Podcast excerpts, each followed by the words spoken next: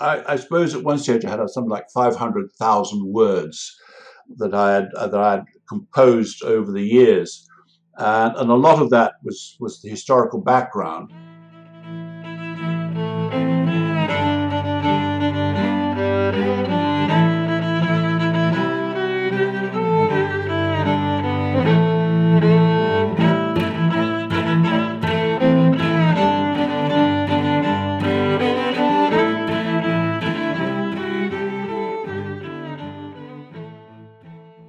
Hello, and welcome to History Through Fiction, the podcast. I'm your host, Colin Mustful, and today I am thrilled to be talking with David Tory, author of the Stanfield Chronicles Exploration and Retribution. And he said, David, I'm sorry, I'm so caught up with the story, I just can't wait for the next chapter. Just keep them coming.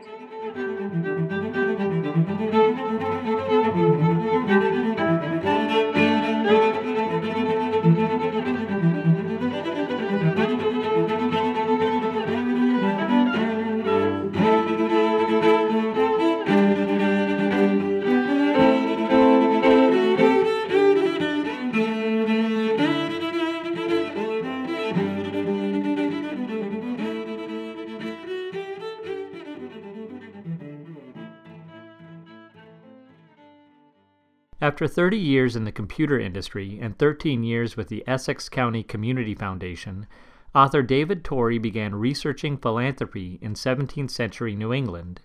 His research uncovered facts about the early settlements that appeared to be generally unknown. As he delved deeper, the character Isaac Stanfield evolved to become the observer and participant in that early history in what became his novel series, The Stanfield Chronicles. Tory is also a lifelong sailor. Born in the UK, he moved to the United States in 1980 and now lives on Cape Ann, Massachusetts, with Helen, his wife of 48 years. Well, I want to start with the, the title of your series, The Stanfield Chronicles. Um, can you tell us more about your protagonist, Isaac Stanfield, who he is, and what historical setting we find him in?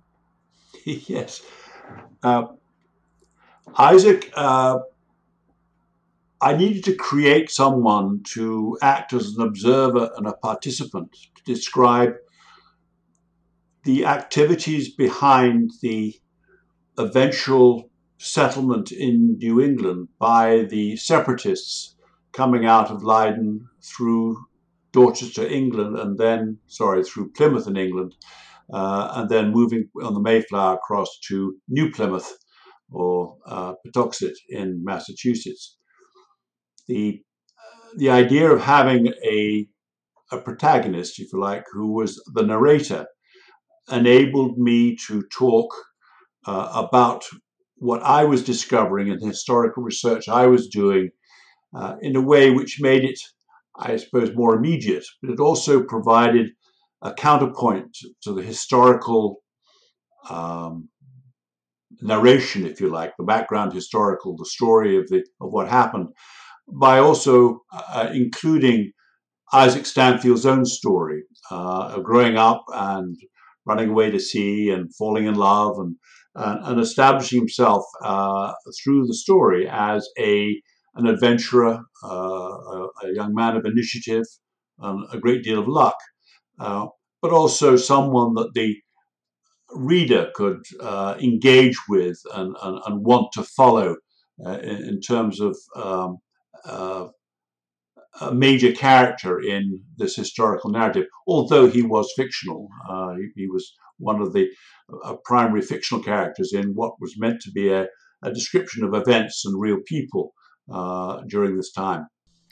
So you mentioned that he's Isaac is sort of an observer that he's your observer. You must have done a lot of research and needed needed a way to share this research. At what point did you kind of separate yourself from that character and he took on a life of his own? uh, fairly early on. Uh, the background to the story, or the why I wrote it, was was was is interesting because I, I'd never intended to write a history. Uh, I was much more interested in understanding the the uh, nature of philanthropy in in New England because I'd come out of a philanthropic uh, uh career.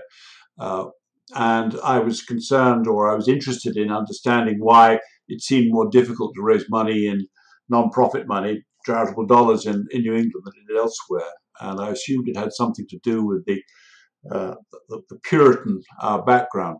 So that was the basis of it, the, the historical research. Um, and so for many years, I was doing research into that and then falling into this uh, extraordinary research process where I understood, I began to understood, understand that there were questions that weren't answered by the conventional history. Uh, I found out uh, various things which were I felt were just too too coincidental to be glossed over uh, in part of that, as part of that history, and so uh, I became very much engaged with the idea that, that, that the history needed telling in a slightly different way, or, or more information needed to be provided as background to what was known historically. And so my nature, I suppose, is to become uh, totally engaged with that research process. So when I decided I needed to have someone uh, who could actually uh, be the narrator of what was going on, uh, I became part of that person very quickly.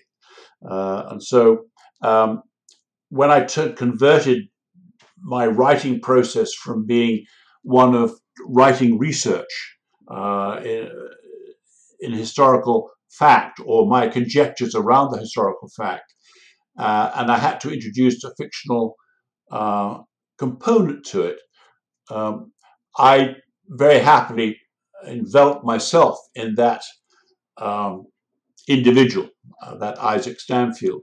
Uh, and so I was looking at it from a point of view as much as anything is that how was I responding to this? How would I react to this?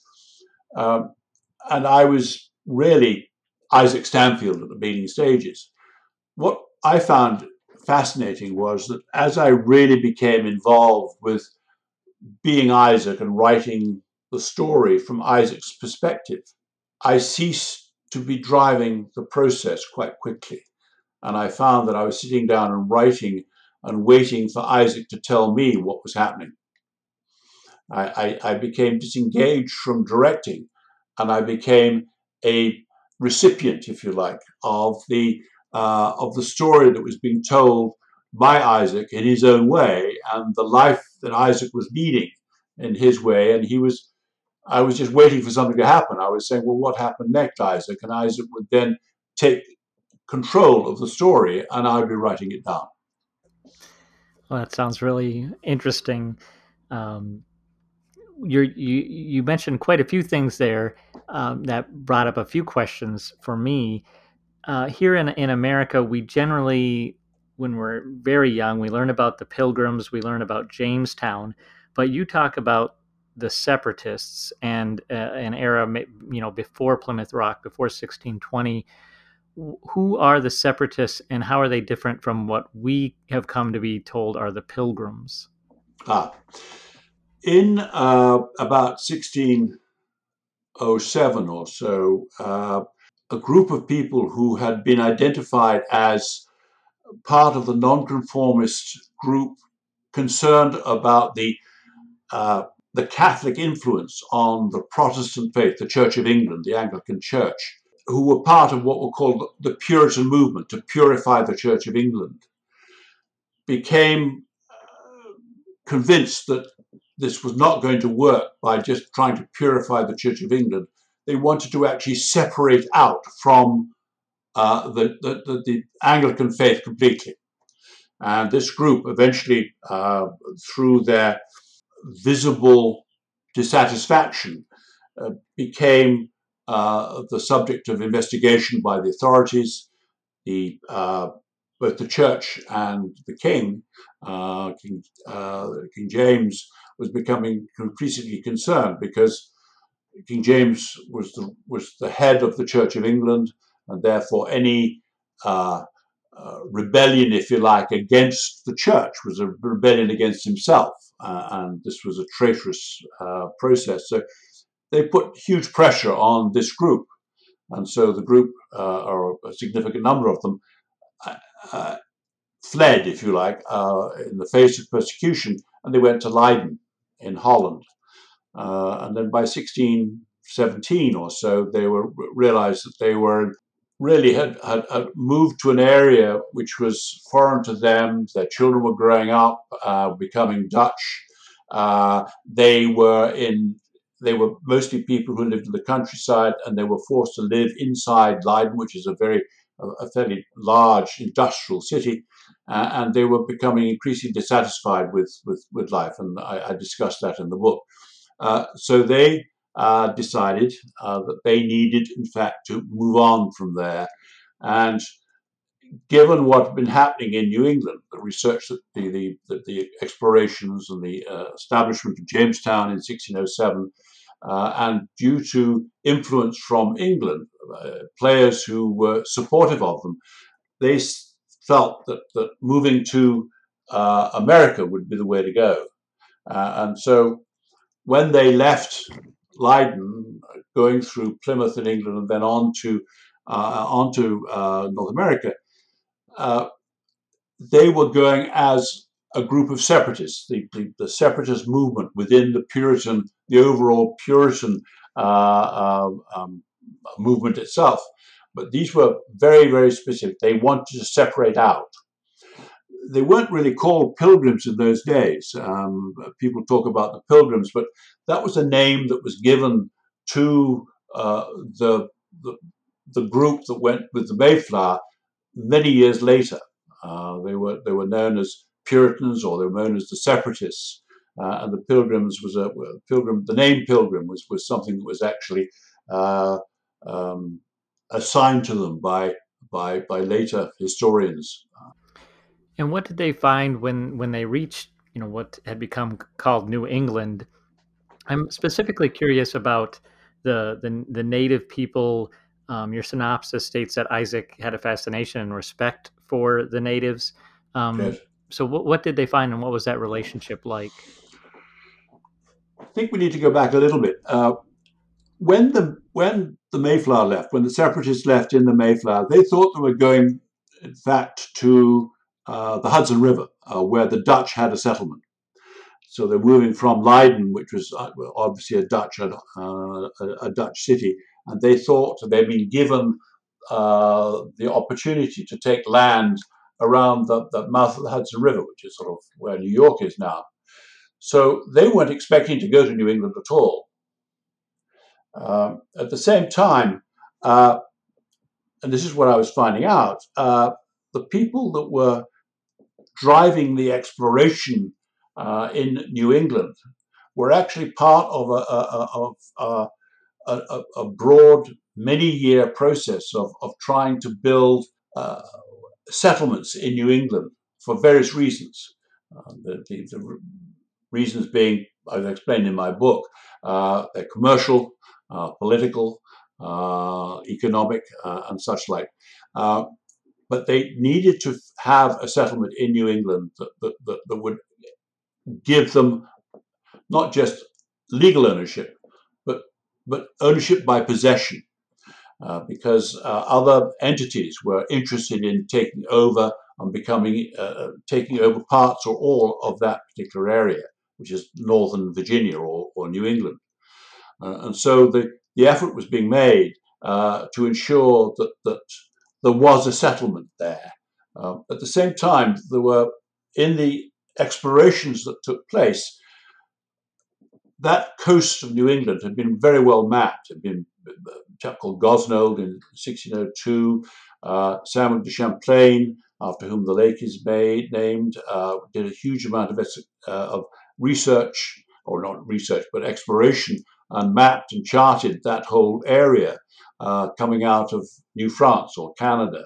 Uh, Sir John, uh, I mean Captain John Smith of Pocahontas fame, he did a lot of, uh, of, of, of, not only explore, but he charted and mapped that whole coastline.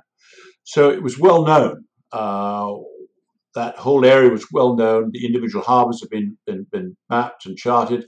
In fact, including uh, the harbour that became Plymouth, Massachusetts. It had been well mapped, and, and, and people knew exactly, uh, essentially, what was there, but not only what was there, but who was there, the, the natives, the native population.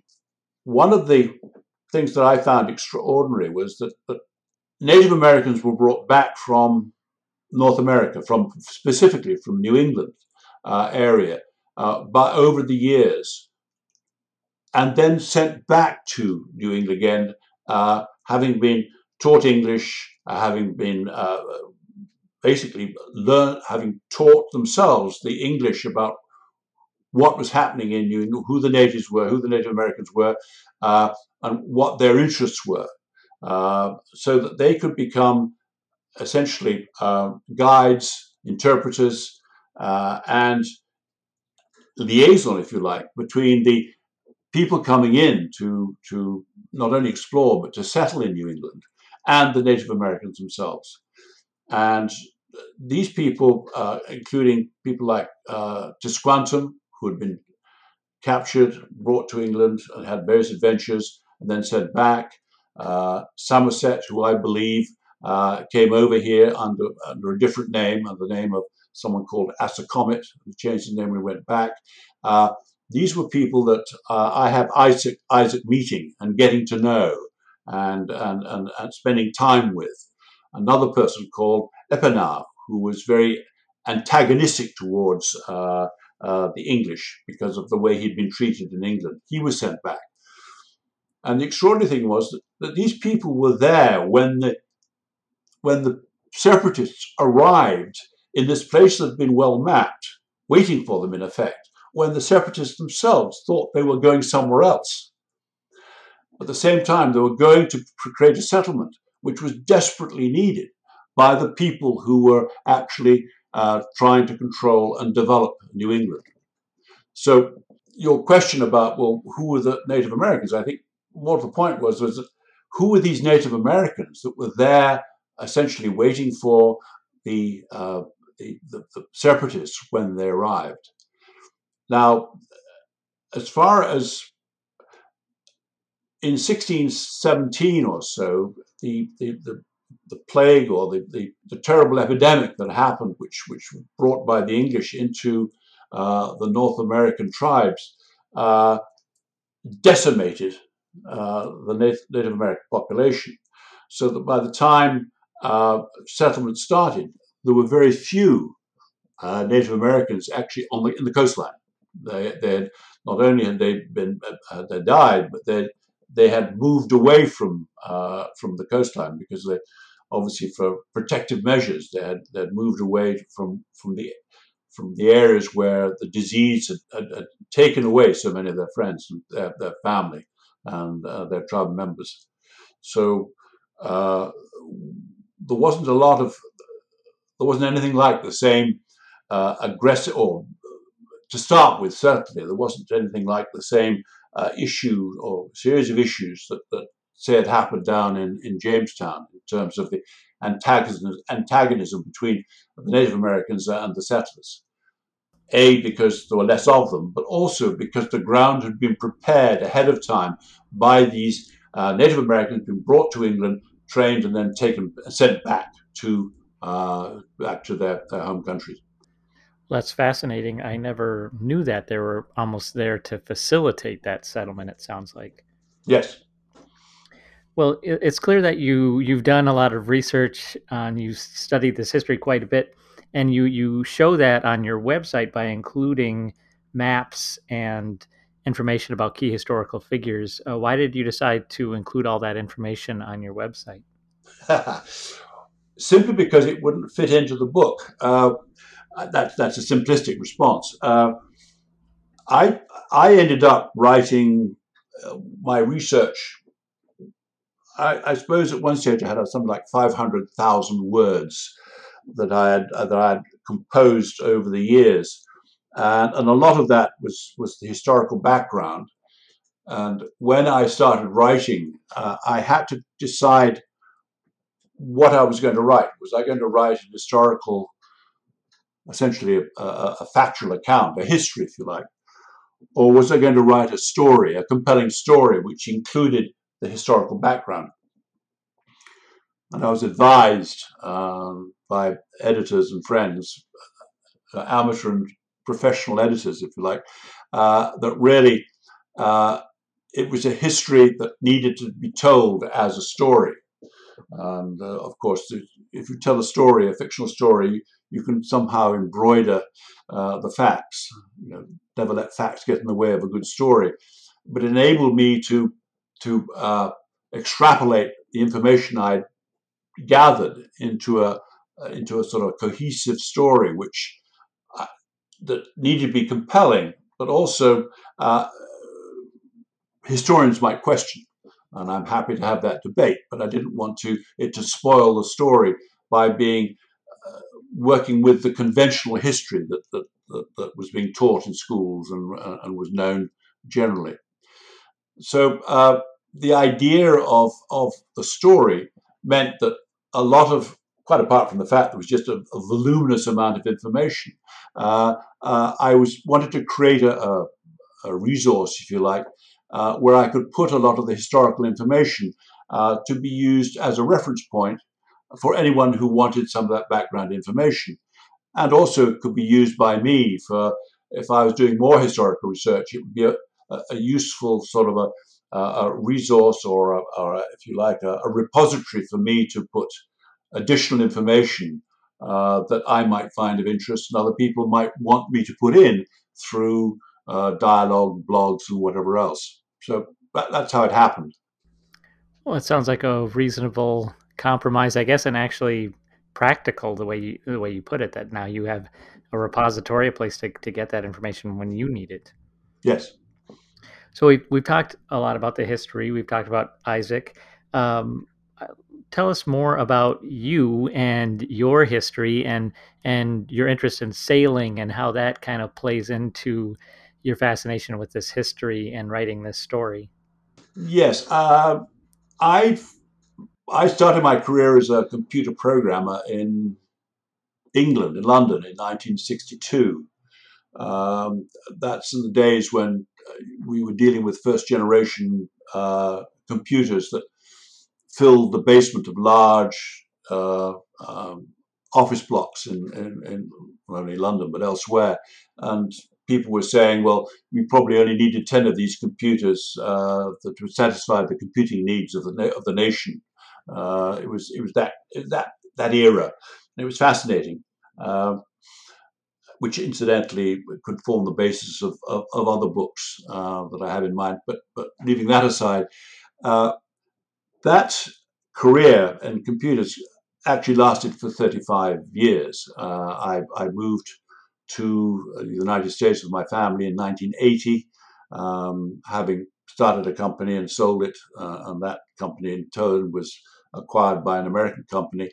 Uh, and I moved to moved to Long Island uh, and was there till 1988. And then I was asked to run a software company in Massachusetts, in Boston, actually in Cambridge. Um, and I ran that for seven years. Uh, and then retired, deciding that um, uh, I didn't really want to see computers anymore. Uh, I'd been there, I'd done that. And uh, through a, a, a, series of happy uh, uh, coincidences, if you like, uh, I became involved in philanthropy through something my, my wife had started or helped start. and I started, again, it's another story, but I started a, a community foundation uh, covering the county, the Essex County. It was called the Essex County Community Foundation, and ran that uh, and participated in that, and eventually handed that over uh, through an interesting history of of, of events, good and bad. Uh, but eventually handed that over in 2011 or so, and that's where I really began to concentrate on trying to understand uh, the background to New England, specifically as related to uh, uh, giving um, and recognizing that Puritans probably, uh, what was it, their, their, their, their, motif was, I give of myself, but not of my wealth. Um, and it was this background that really caused me to really go into some very serious research. Uh, and it wasn't until I didn't really start writing the book or, or, converting this all this material into book form until probably about 2018 or so. The first book came out in 2020, and then the second book came out this year. And when when did you take up sailing? Oh, sailing. Sorry, yes, good question. Uh, I've been sailing all my life, uh, mostly uh, England. Um, I started life as a, as a very young teenager uh, in sailing on an area called the Norfolk Broads, which is in uh, East Coast County, which had lots of lakes and rivers and things in it. Uh, and uh, there was sailing there was uh, an interesting time, especially in the Easter when the wind's off the North Sea. It was uh, very very cold, but we'd go on cruises with the school I was at, um, boarding school.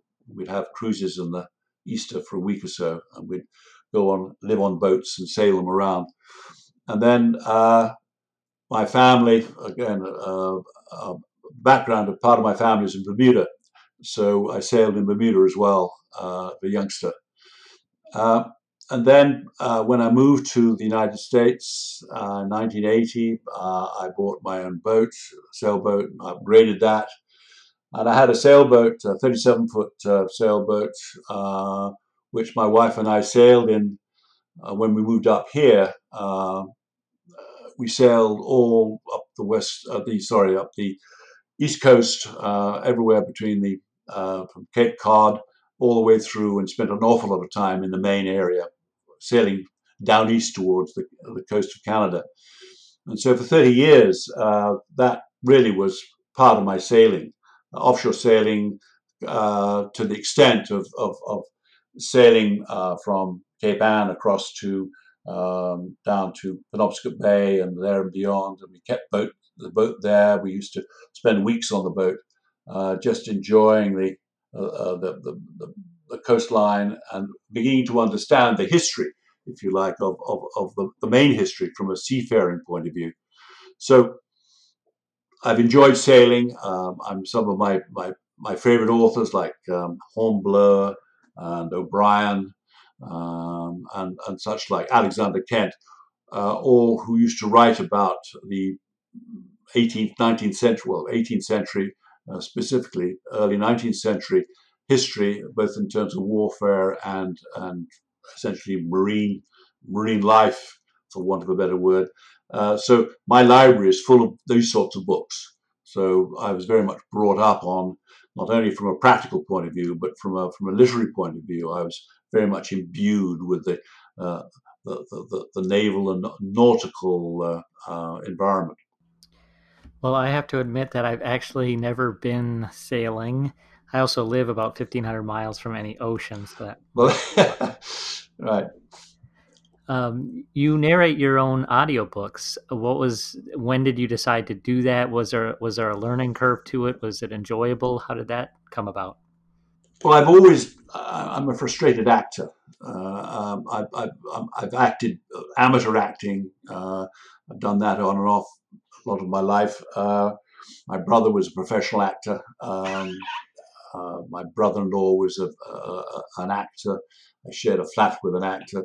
So, although I was, I went into business, if you like. Uh, a, a, small part of me was was very much, uh, very much enjoyed the performance, the performing uh, on stage. And when I became a, a senior executive, uh, I did a lot of speaking uh, as well uh, in, in, various countries, talking about the products my company manufactured, talking about the computer uh, industry generally. So I was very comfortable on stage talking. Uh, so the idea of doing a recording, uh, I, I, must admit, when I first started, I did a research research to find out what the process would be, and I, I, I listened to a, a, lot of. I suppose there were databases, web websites where they had hundreds of different um, actors who were offering their services, and I'd listen to them, uh, and I'd take snippets and I'd read snippets of what they read and how they read, and I. I reached the conclusion that, that I thought that Isaac Stanfield was so much part of myself, and I was so much a part of Stanfield that, that uh, I felt that it was something that I could do. Uh, so I like reading aloud, so um, I'd, I'd, I'd, read pieces of the book to my wife and and, and uh, generally enjoyed reading aloud the process. So the idea of, of, of reading aloud a, a, book was not foreign to me. We, Helen and I, when we were on uh, on the boat at night, when we were snuggled down in a little island, the fog outside and everything else, we read to each other uh, books at, um, over a glass of wine or two. So that whole sense of audible audio uh, engagement in, in, narration and that sort of thing was, was good. So I we looked around in our house and realized I could there was a, a, small space that I could convert to an audio studio, and I had that done. And I began, and I had someone uh, interacting with me, a professional uh, communications person interacting with me. We talked a little about what equipment I needed and, and, and gave me some tips. And I started recording, uh, and it was a little bit painful to start till I essentially learnt the ropes. And I had a professional uh, um, audio engineer uh, who took what I produced uh, and the, the, what I had edited and, and, handed it on to him, and he, chapter by chapter, and and he would uh, tidy it up, and if necessary, uh, would suggest I re-recorded a piece. Uh, but in fact, um, part of the problem was that he became so engaged with the story that, that when I kept saying to him, "You've got to tell me if if I'm missing a point or I'm not, this doesn't not coming across right because you're objective and you can actually uh, probably give me much better critique than, than, than anyone else." And he said, "David, I'm sorry, I'm so caught up with the story, I just can't wait for the next chapter. Just keep them coming." so it didn't. Uh, so anyway, uh, the net of it was is that uh, the book was produced, and I'm now currently recording the second book. Well, good for you. I, I you know I listened to the sample, and it, it sounds great.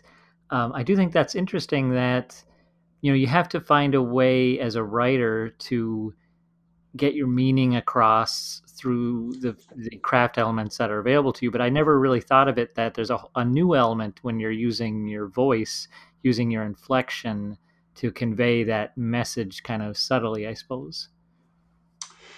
Yes, there's actually, it's interesting. Uh, one of the problems that I found in listening to the sample recordings of the various people who basically were selling their services as, as, as, as narrators is that they almost all were actors and they were acting.